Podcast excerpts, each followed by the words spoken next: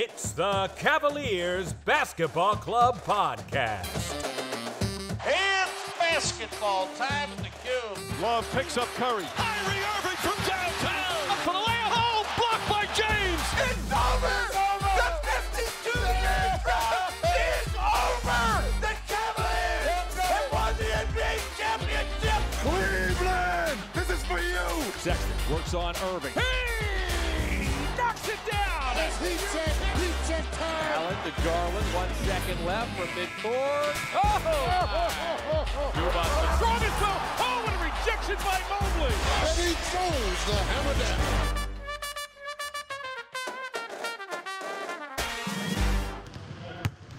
The shoot around. Well, Colin, this is it. We are truly entering the home stretch of the season. The Cavs have dropped to seventh in the East and are looking to get a few more wins to avoid the play-in. Yeah, since we last talked, we have only won one game against Orlando. Injuries, of course, have been an issue, with Mobley now having an ankle sprain. For the first time since LeBron, the Cavs secured a winning season with their 42nd win against Orlando. However, the team has only won 11 games since February 1st. What is the path back to more consistent winning?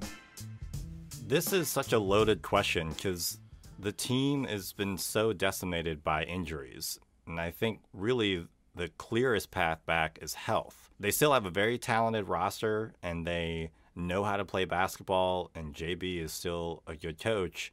It's just they have bodies with Evan Mobley now getting injured and with Allen still out and the fact that Dean Wade is now out for the season. They've just lost so many players and so much talent. Last week we talked about how the team has so much chemistry and that JB is in tune with this team and knows how to tap into them. And that's so difficult to do that when even when they played the Mavericks last night, Moses Brown is starting because again, Mobley is out. So Moses hasn't even started for the Cavs in ever. You know, he's this he's only on the Right. second stint of a 10-day contract. So the team hmm. does not gel well right now when they're playing. The one caveat that I would add is it is the home stretch as you talked about at the beginning of the pod and that kind of means that everybody else who isn't injured really needs to step up. Garland has been playing extremely well. Levert finally scored over 30 last night. But even last night with the Mavericks, Kevin Love didn't really show up. So the team, when they do have healthy guys, they need everybody to show up at one time. So even Lamar Stevens, he's having career numbers right now, when he is scoring well, Love or Jetty are off that night. Or Love will have an output and then kind of the vice versa will happen. So the team needs to have a collective understanding that they are in playoff mode right now. And I know that's difficult when bodies are down. But I would almost mm-hmm. say to get more consistent wins, Garland has to get closer to 35 points a night. We know that Caris can put up 42, 48. He did that against the Lakers before he got traded to us. So we need to see that out of him. We need to see high end scoring. The the way the Cavs beat the Warriors back in 2016 was when Kyrie and LeBron scored over 40 points each. So that's kind of the level or the caliber that we need out of these players right now. I'm not saying that I- I'm a fan. We're both fans. I'm not saying that like I'm down on them. It's just to me that's the path I see. I'm certainly down on the situation. I, I, I don't Yeah. think I have to be down on the players uh, uh, Yeah. individually or even collectively. I'm just very much down that this season was uh, titled "Let Them Know" Yeah. for a re- for a reason, and I think the Cavaliers organization that was some of the best marketing that they had done in years. They knew mm-hmm. exactly what this season was going to mean for this team, even knowing that they had what looked like and turned out to be the hardest record to start off the first part of the year. And again, what we've talked about most recently that I think is is the glue that's now missing the most from what made us successful in the beginning of the year is defense. Yeah. I do agree with you that high output scoring is what we're going to need to do because right now it's the home stretch. There's only seven, eight games left. The teams are all vying for their positions because the East is extremely tight. And you've got people that are, like you mentioned, far more healthier and put together than we are. And they're going to just jam it down our throats if they can.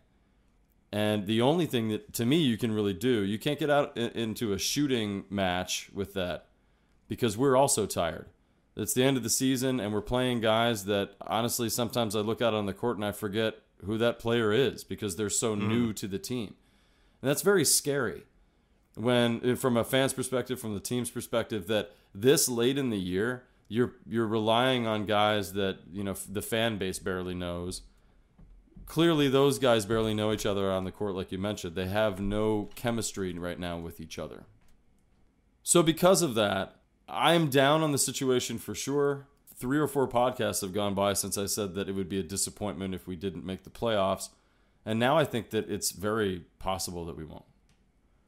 Um, I think that we're going to continue to lose the remaining games we have left, uh, maybe more so than win any of them. And in that regard, we're going to need every team around us to also play poorly, and they're they're not right now. Um, this is classic Cleveland sports, which I don't know why you and I continue to, to be in love with a Cleveland team because we know that this is always going to end in heartbreak. But it's because we're loyal, right? And we, we love right. our organization. But at the end of the day, we're looking at another sad story of what could have been, and all you can really point to is dumb luck.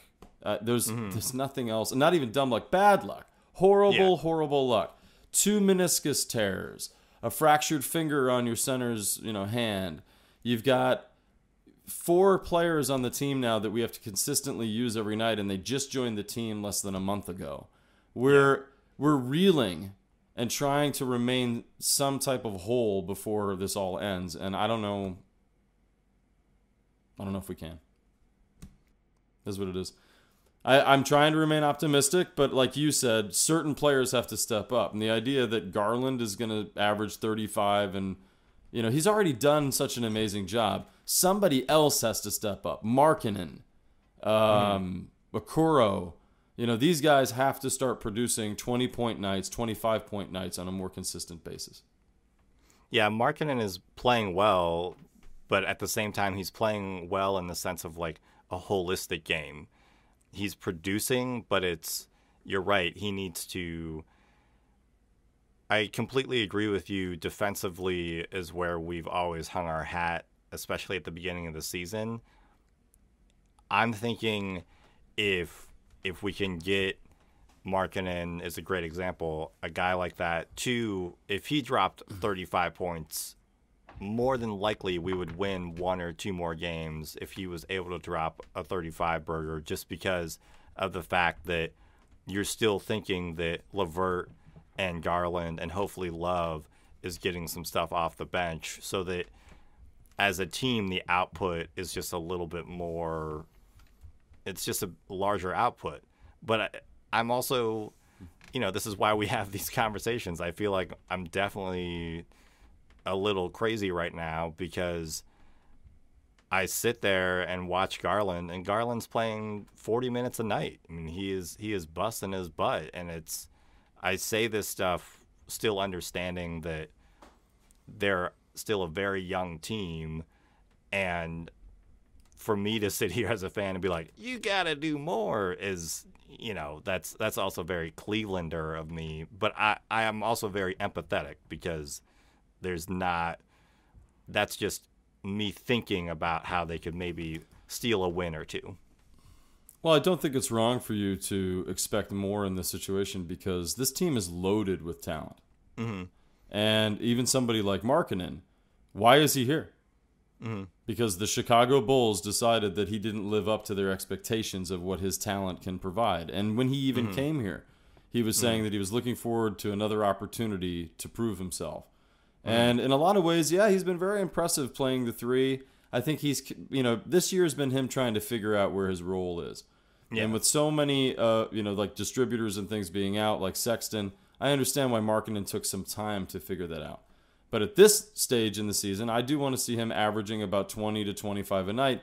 And some nights he's getting there. Yeah. But that's on that's on games that he's scoring, you know, one from one of six from 3 mm-hmm. or one of nine from three.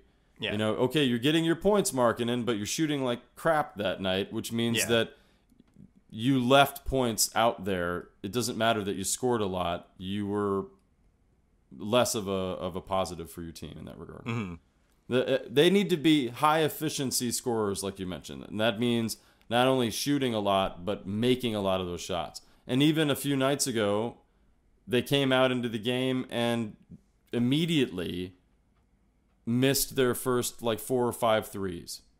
Yeah. The, and and they've been falling in love with the three point shot, which this team used to be more of an inside team. And since losing Allen and now Mobley, they don't know what to do. Yeah. They just look lost out there together. Yeah. I am encouraged by some more of the play of, of some of the younger guys in Lamar and Dylan Windler. That's still, I think, coming in moments where JB is not sure. He really doesn't have any other option.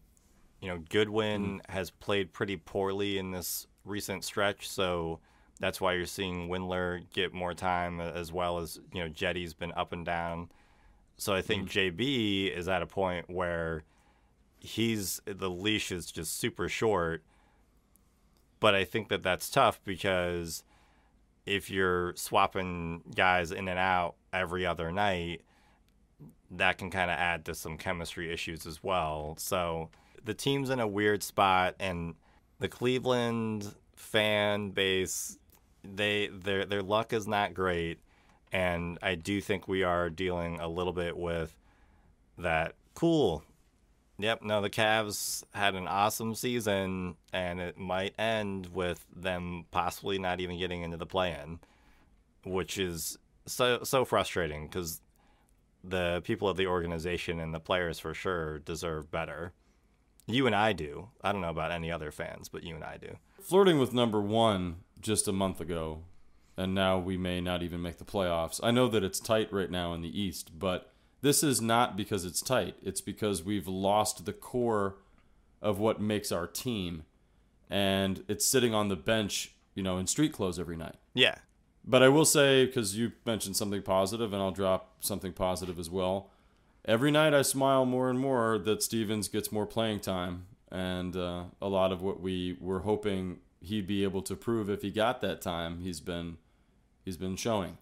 So I kind of think that they have something to think about in the off season about what they want to do with him because I think Okoro doesn't necessarily need to move back to the three in any way.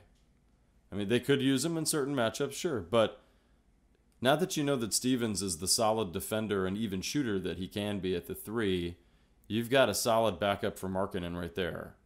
And um, and you know, you took a big chance on a guy that really nobody took a chance on. So I would think he'd be loyal to you. You should be loyal to him. I I love that you and I hit on Lamar. I think he's a guy that deserves it. And I took my cue from Austin Carr because every time you would see Stevens on the court last year with all those injuries, Carr just kept bringing up how things just happen when he's on the floor that are positive. You know, he gets a block or a steal or all of a sudden they go on a run. And Lamar is turning that into something even bigger, which I don't think I really even expected. I wasn't expecting him to earn to average double digits in this stretch. I wasn't expecting his efficiency in this stretch.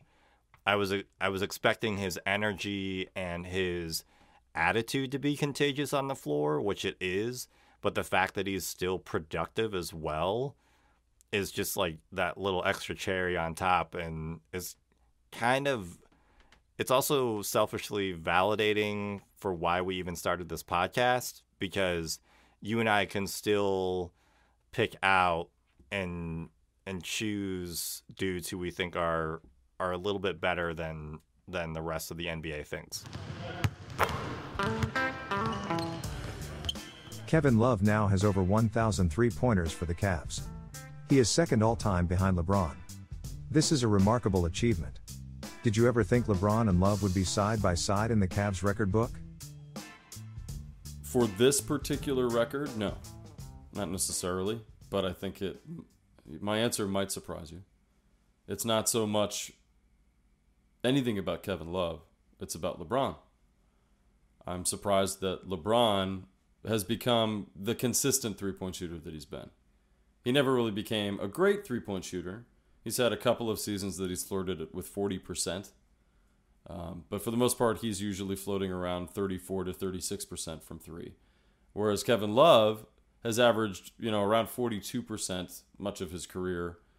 Makes a lot of sense that a guy that shoots it better and and the twilight of his career now basically only shoots threes, that he would catch up to what LeBron did.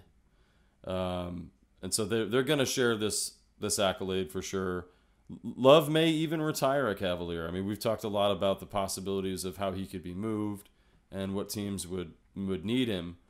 But he's certainly becoming a solid bench player for the Cavaliers. And if he feels that he wants to stay in that role and he's willing to take a decent pay cut when he renegotiates his contract after next year, then maybe we keep him and he just ends up playing longer than LeBron did here. He's got three more seasons and he'll achieve that. So, um, but no, I'm not. I'm not surprised that they show this record because of love, not so much LeBron. LeBron to me, especially as a Cavalier, there were so many nights. I mean, how many times did we see him pass off to a lesser player to shoot a three when they needed it because he even knew that wasn't the best thing for him to do. Donyell Marshall, you know, any of those guys, Sasha Pavlovich, people that they didn't Did end up being better three point shooters than LeBron. Yeah, I did. I got I got the name right, right? Or am I Yes. making a name up?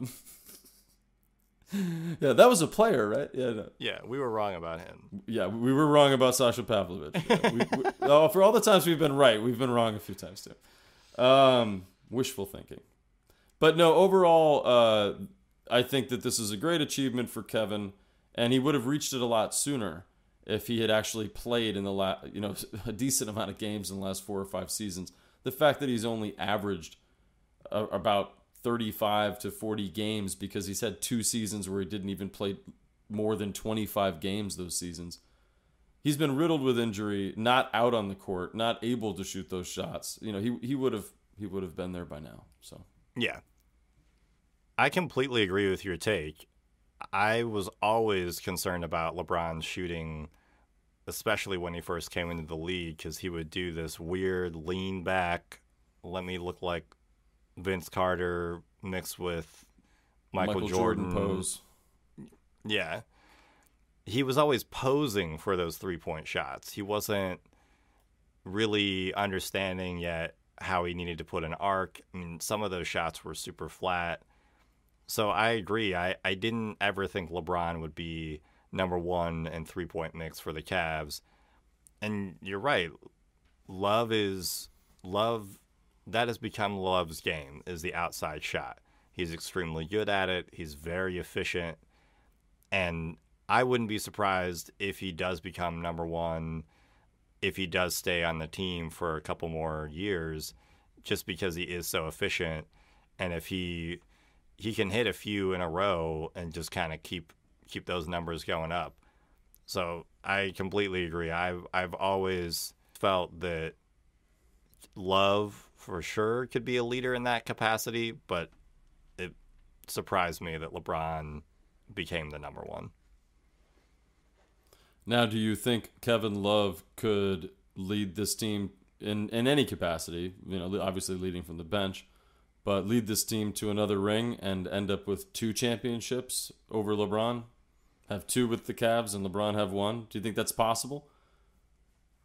I would think he could do that if he was a player coach.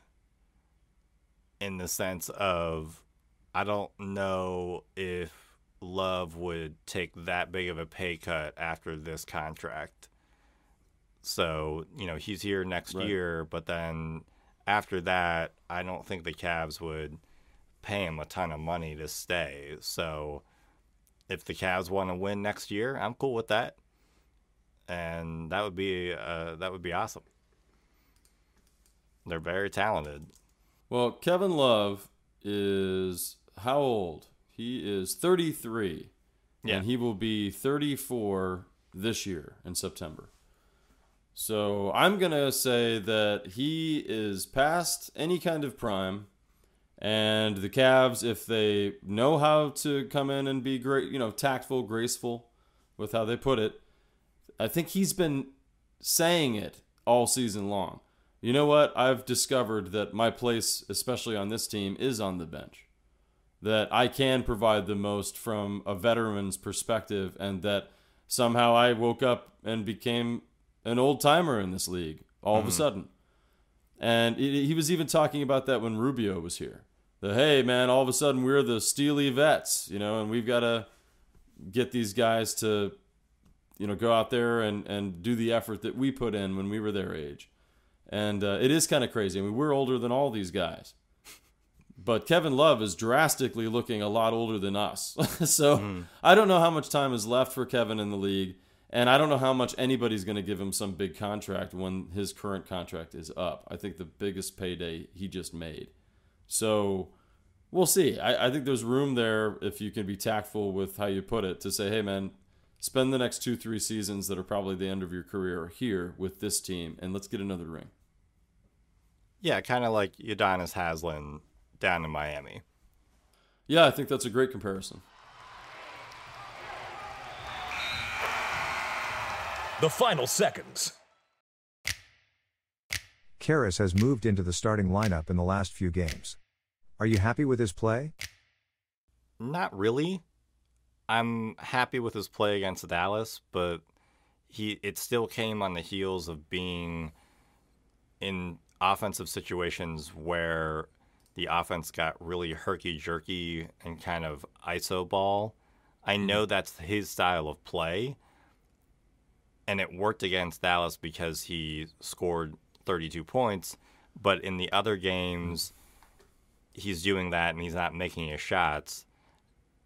And in contrast, when he first came over in the trade, he was really looking to pass first in a lot of offensive sets. And I'm not really seeing that now in, in his starting play. Hmm. He's not really looking to find guys as much. And I really was hoping that he would be gelling a little bit more. But again, as you and I have mentioned, injuries, right? You know, he he got hurt Yeah. after the All Star break, so I think that chemistry is off. I like his style of play. I like who he is as a player, and I like that he can alleviate the stress for Garland. But I'm a little frustrated with his con- his lack of consistency right now. What do you think? Yeah, very very similar thoughts. The um, right now his he's shooting 42% from the field and 34% from 3. Uh, that's up from on 3 but down on his regular shooting and he's averaging about 14 points a game, which is about 5 points less than what he was averaging for the Pacers coming in. So, we really need those 5 points right now. I see a guy that to be fair, yeah, how are you, how are you going to gel with players that you haven't had any chance to really have any consistency with? On top of that, you're still learning the playbook. You're still learning what the coaching staff wants from you. I see a guy out there that sometimes looks a little lost, running around, not necessarily as smooth within the play structure as the other guys that have been there. And now that he's out there with two or three newer players that also haven't been there, our offensive sets have looked very messy. And it's one of the reasons why we're scoring 15 points in a quarter lately, uh, more consistently. So Caris has been a part of that issue, and he's got to figure out how to digest the playbook and become a bigger part of this team ASAP. Garland has recorded a double double in 10 of his past 13 games. Should he be a most improved player candidate? I often feel that the most improved player is typically for somebody that really fell off the ledge and is somebody that nobody really thought could come back. I don't think anybody ever thought that Garland underperformed to that degree. And last season, I think we were already starting to see that he was going to possibly take the steps that he did this year. It's been wonderful that he's gone as far as he has, though. He's surprised me. We've talked about that. But most improved player candidate? No, I would almost give that to Love on our team, or um, who else would maybe get it on our personal team? Maybe even Lauri in some regards, but I haven't looked at it that closely. To say that he's the most improved player in the league, maybe statistically, yeah, it's amazing the leap that he's taken, but just the way that I think of the award, no. In looking at the rest of the league, you know, guys like Miles Bridges have taken a bigger leap than Garland, but I almost would put Garland above him only because Garland has become more of a maestro than I thought he would be. And mm. he lost his what we thought was going to be his running mate really early on in the season. And then on top of that, lost arguably, you know, his best mentor since he's joined the league in Ricky Rubio. So I think that Garland has had a lot of things that he's had to deal with. And so that's why I would put him as most improved because he's done all that and made his game more holistic and fit better with the rest of the squad. His floater game, where he's able to take over in certain quarters just with how he's able to connect with Mobley and Allen with his floater game.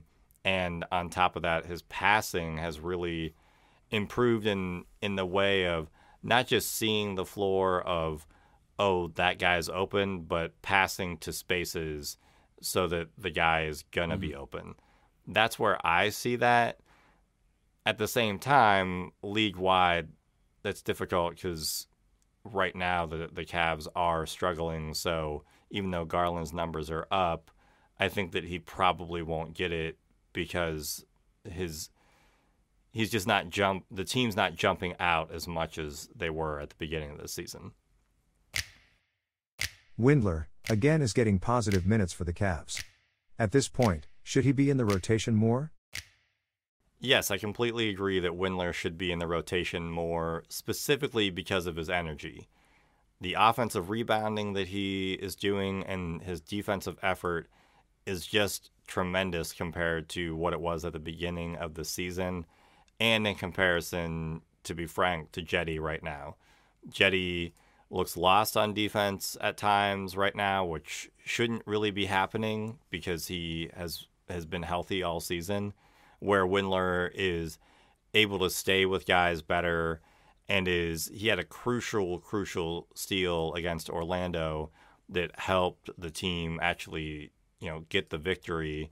And I thought that style, I think that style of play is what the Cavs need right now. We've talked about how they need defense and they need higher scoring outputs out of players, but with that defense, there needs to be scrappiness, and Windler is providing that level of scrappiness versus some of the other players on the on the team right now. Conflicted about this one because I obviously I said that I think defense matters most right now and not necessarily scoring. But Windler will get you a couple nice threes here and there. Looking at his stats though, the time that he's been out there playing, he's not providing anything offensively for our team. And that makes me miss Jetty. Because mm-hmm. if there's anything that I love about Jetty, it's that kind of like infusion of energy and points off the bench. You know, he's a he's a perfect boost to your team when you need it. And I don't know if Windler necessarily gives you that. I think he's more of the type of player that you can use throughout the game to kind of just manage things a little bit better. Mm-hmm. But Jet- Cedi has the potential of getting you leads or winning you games because of his scoring ability. So I wonder this question's tough for me actually because I think that with what's left of the games that we have to play, I'd have to take a closer look at the lineups, at the matchups that we're going to be facing. I wouldn't be shocked if we see Jetty come back. It just mm-hmm. depends on who who JB can rely on offensively. If Windler's out there doing a great job defensively, but nobody's scoring any buckets, then he's got to go to somebody that can come off the bench to make a difference. So I think that's where you may see Jetty come back. The Cavs recently introduced a Ring of Honor. Name only one player from our current team that you believe will be a part of this ceremony when they retire. I would say that the player that are that is currently on today's roster that would be in the Ring of Honor is going to be Jarrett Allen.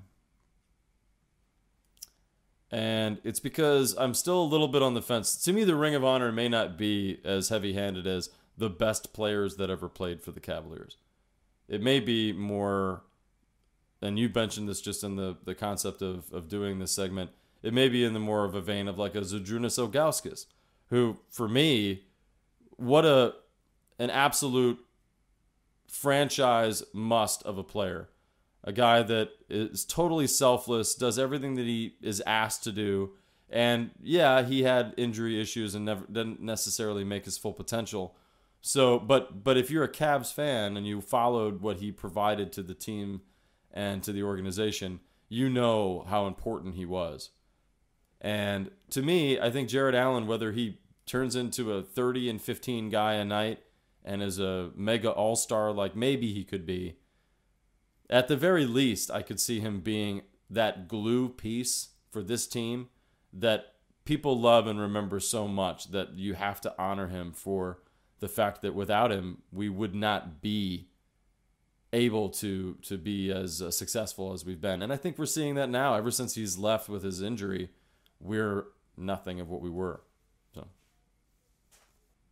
so I'm gonna pick Evan Mobley, Allen's running mate in the front court. I think Evan is far and away better than we even imagined, and we had extremely high expectations for him when he first came when he got drafted by the Cavs. And I mm-hmm. think mm-hmm. if he keeps doing what he's doing, he will be one of the best players of all time. And obviously, you know, that would mean he'd be one of the best Cavs ever. And I just think that he has so much to grow off. He has so much in his game to grow offensively that he has a chance to actually be a 30 and 15 guy and mm. really scare defenses every night from every level of the of of that side of the floor. And that's not even mentioning how defensively he's just a freak. You know, he is leading all rookies in blocks right now, and I think that he will be. I wouldn't be surprised if he had a five or six year span where he's leading all players in blocks, just because he knows how to block point guards, shooting guards. He knows how to block one through five in very efficient ways without fouling. And he's his upside is tremendous. And so that's a lot to put on him but that's what i see out of evan mobley is that potential. Thank you for listening to the cavaliers basketball club podcast. Let's go Cavs